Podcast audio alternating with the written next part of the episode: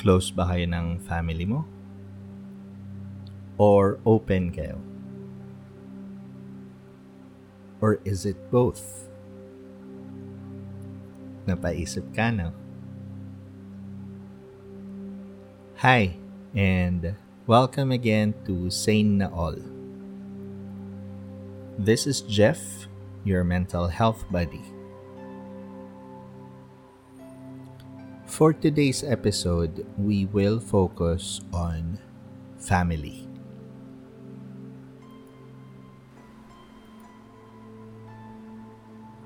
Alalahanin nga muna natin ngayon ang pagkabata natin. Sige, I encourage everyone to try and remember their childhood.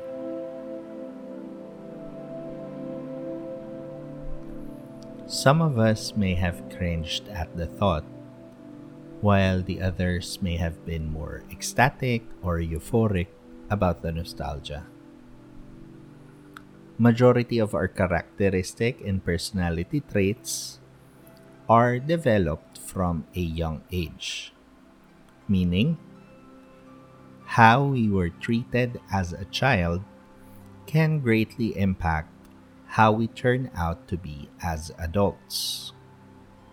Now, sino pa nga ba ang makakatulong sa pagpapalaki sa atin kung hindi siyempre ang ating mga magulang or yung tumayong mga magulang natin, whether it be your legal guardians, grandparents, tito, tita, kuya, o kung sino pa ang kasama mo sa paglaki. Now, let's try to reflect on those memories.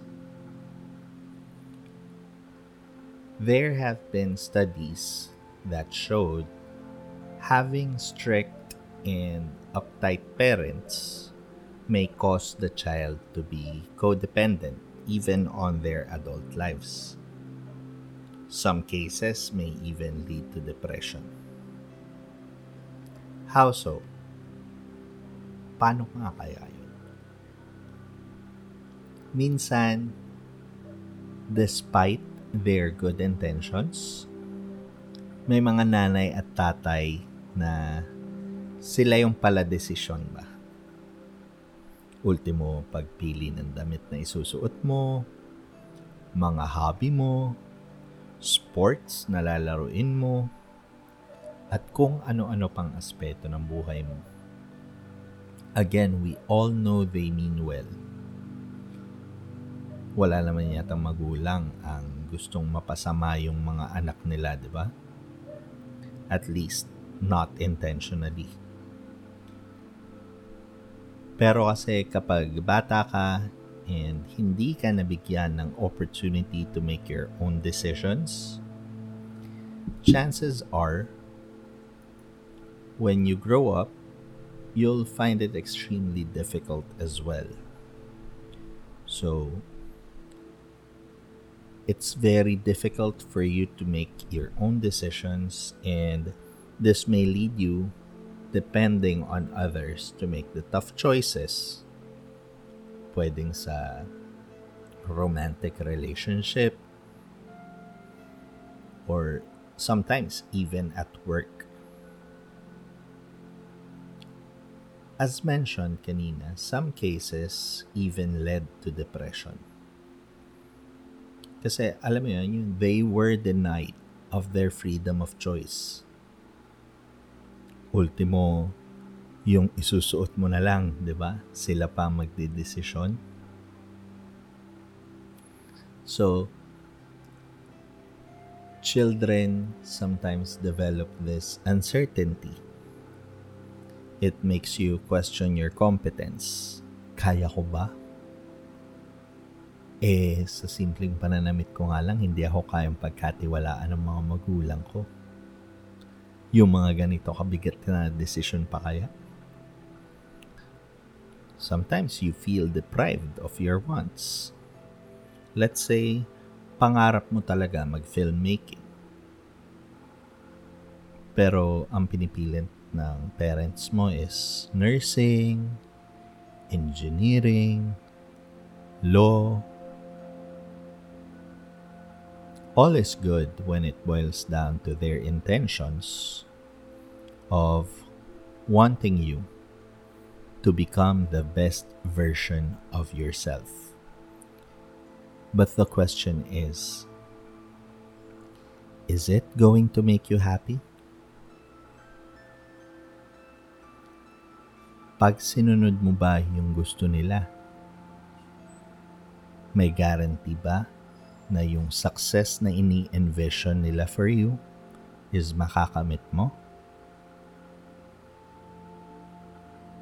I know for sure uh, the same can be said with whatever your choice may have been. But wouldn't it be more fun to bet it all to risk it all with doing on doing something that you love? Aside from that there are also children who were spanked as a form of discipline. Konting mali palo. Konting kibot palo. Tapos nauso pa ngayon yung mga pinaglalaban yan yung mga tipong, eh, nung panahon nga namin, kung ano man yung hawak ng tatay ko, ipapalo na sa amin eh. Pero natuto kami.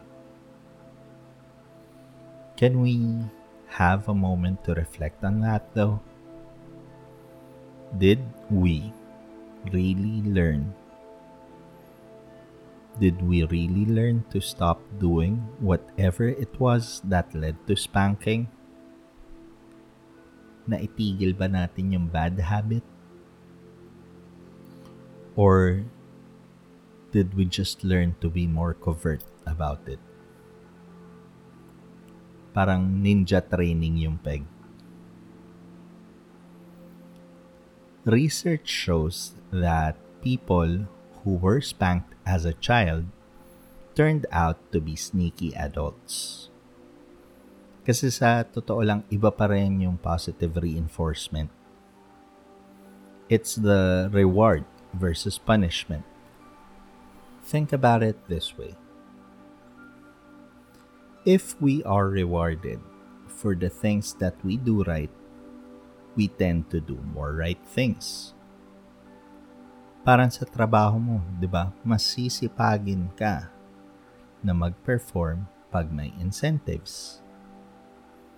Now, on the other hand, if we are punished for our mistakes, yeah, there may be some of us that may learn from it. We will stop that bad habit altogether. But then again, most of us, we learn to lie. We pass the blame. And yun yung malungkot na part doon Yun yung pinakamahirap na part doon. Because of the punishment, no matter how good the intention behind is, we fail to take accountability of our actions out of fear of punishment. Now, please don't get me wrong. I am not saying that this applies to everybody. But we have to accept the fact that it is a big part of the majority that has issues like the ones I've mentioned. Kadalasan yan, yung tropa mong sinungaling, it all boils down to how they were treated as a child. Yung mga kaibigan mo na lagi na lang nakaasa sa inyo. It all boils down to how they were treated as a child. Now, while it is true that whatever happened during our childhood development plays a big role with who we become when we grow old, there is always more to it than that. My dear listeners, I want you to know that we are all strong. We are all capable of change. it all boils down to our willingness. Our past may play an important role to our present. But if we think about it this way, today is yesterday's tomorrow. Eventually, our present will become our past, and whatever we do today will help shape our future. Maraming maraming salamat at sana may napulot kayo sa episode natin today. Again, this has been Jeff, your mental health buddy. Isa lang naman yung hiling ko eh. Yung magising isang araw sa mundong sane na all.